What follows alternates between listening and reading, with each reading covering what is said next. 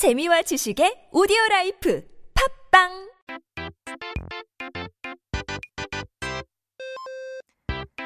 It's time to take a look at our travel of the week. Since it is a very happy Friday, wondering if you guys have weekend plans. If not yet, then 매주 금요일에는 한국에서 가볼 만한 여행지를 소개하니까 너무 걱정하지 마세요.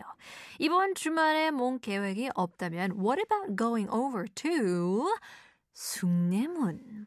대한민국 제1호 국보 조선시대에 가장 많이 쓰였던 대표적인 성문, 숭례문에 대해서 알아보려고 합니다. 오늘날에도 서울의 랜드마크 중 하나인 숭례문은 오래도록 남대문이라고 불리기도 했는데요. 숭례문이 정식 명칭이라면 남대문은 보통 사람들이 흔히를 부르는 이름이죠.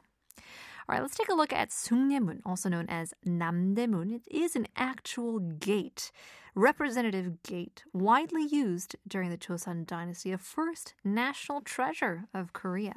Today, it still functions as one of Seoul's landmarks, and while 숭례문 is its official name, it has long been commonly referred to as Namdaemun by the common people. 조선시대에는 국가가 사상적으로 지향하는 바를 다섯 가지 행실, 즉 오행에 따라 이름을 붙였는데요. 동서남북으로 각각 한 개씩 총 4개의 문과 새해를 알리는 종 보신각까지 총 5개의 일을 맞춰 이름을 지었죠. 그래서 이 중에서 숭례문은 예술을 상징하는 예를 따서 이름을 지었는데요. 숭례문의 이름은 예절을 높인다라는 뜻이죠.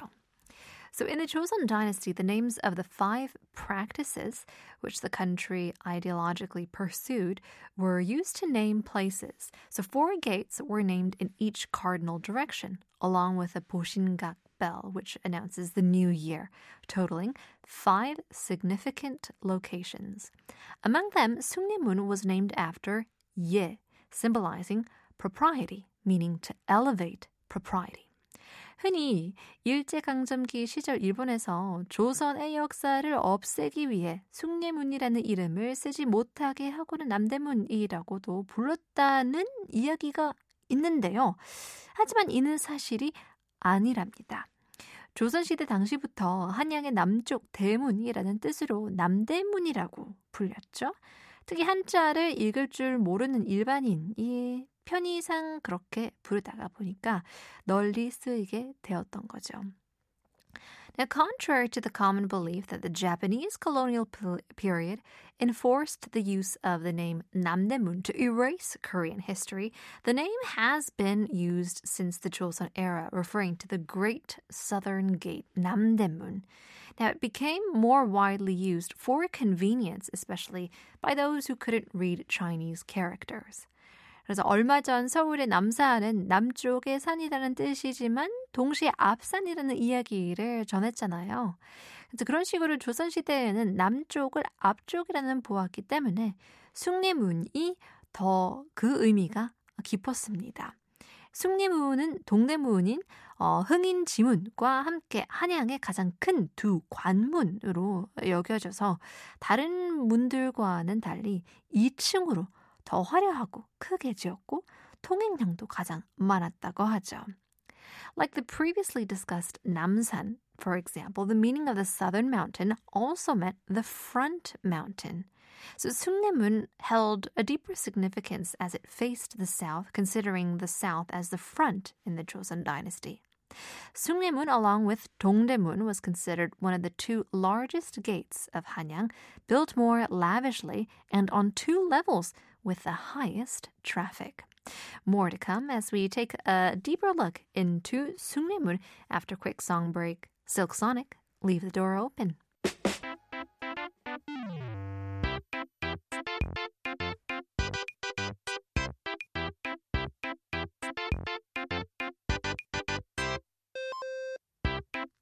We are taking a look at our travel of the week, which is 숭례문, a beautiful city gate in Seoul. 조선 시대부터 숭례문은 지방에서 물건이 올라오는 한강과 가장 거리가 가까운 성문이었어요. 그래서 그 근처에서 자연스럽게 많은 창고들이 들어섰고 여기에 사람들이 하나 둘 자리 잡아 장사를 하기 시작하면서 서울 최대 규모의 상업지로 성장을 했죠. 뭐 지금도 남아있는 남대문 시장이 아주 오래전부터 이어진 흔적이라고 볼 수도 있죠. So Sungnimun was the closest gate to the Han River through which goods from provinces arrived in Seoul. So naturally, many warehouses emerged nearby and people began to trade there, leading to the growth of Seoul's largest commercial area, evidenced by the still existing Namdaemun Market. 시간이 지나면서 외국인들도 조선에 들어오고 궁궐에 들어가기 전 가장 먼저 본 건축물이 숭례문이었는데요. 퍼시벨 로웰은 1883년 조선을 여행하고 쓴 책 고요한 아침의 나라에 이렇게 묘사하고 있죠. 그것은 마치 마술사가 빚어 넣은 무엇처럼 내 앞에 우뚝 솟아 있었다. 그것은 숭례문, 영원한 의식의 문이었다. 남분인 숭례문은 서울을 에워싼 8개의 입구 가운데 하나이다. 문 양편에는 마치 팔을 펼친 듯 위가 들쑥날쑥한 톱니 모양의 벽이 뻗어 있었고 벽 너머로 기와지붕이나 초가지붕을 한 나지막한 단층 집들이 질비하게 서 있었다. Foreigners entering Seoul would first encounter Sungnemun. Percival Lowell, who traveled to Korea in 1883, described this in his travelogue, Joseon, the land of morning calm. It stood before me like something conjured up by a magician.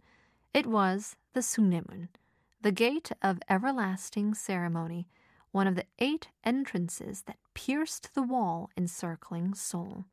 Flanked by jagged, arm like walls, low single story houses with tiled or thatched roofs crowded behind it. 외국인들에게도 숭례문은 서울을 상징하는 것 중 하나였는데요. 한국에서 결핵 치료 자금을 어, sorry. 한국에서 결핵 치료 자금을 마련하기 위해 선교사 셔워드 홀이 1932년 기획한 크리스마스 실 의 숭례문이 나와 있었죠. 여기에는 조선을 상징하는 보편적인 그림임과 동시에 결핵을 방어하는 성벽이라는 것을 상징하였다고 하죠. Now, to foreigners, Sungnimun was also a symbol of Seoul.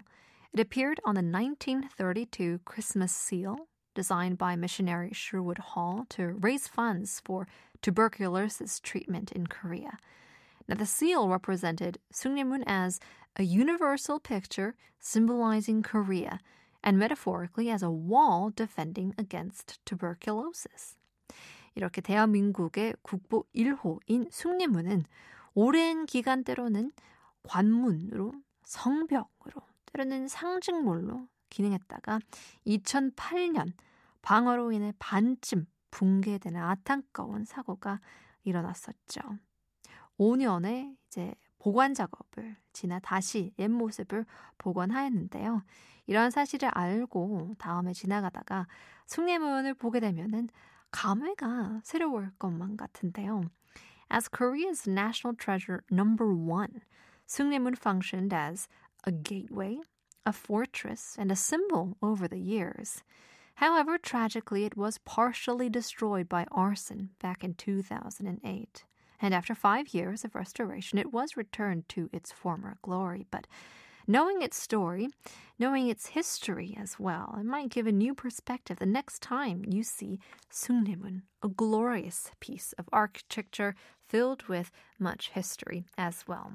Here's Maeve. I dreamt I dwelt in marble halls.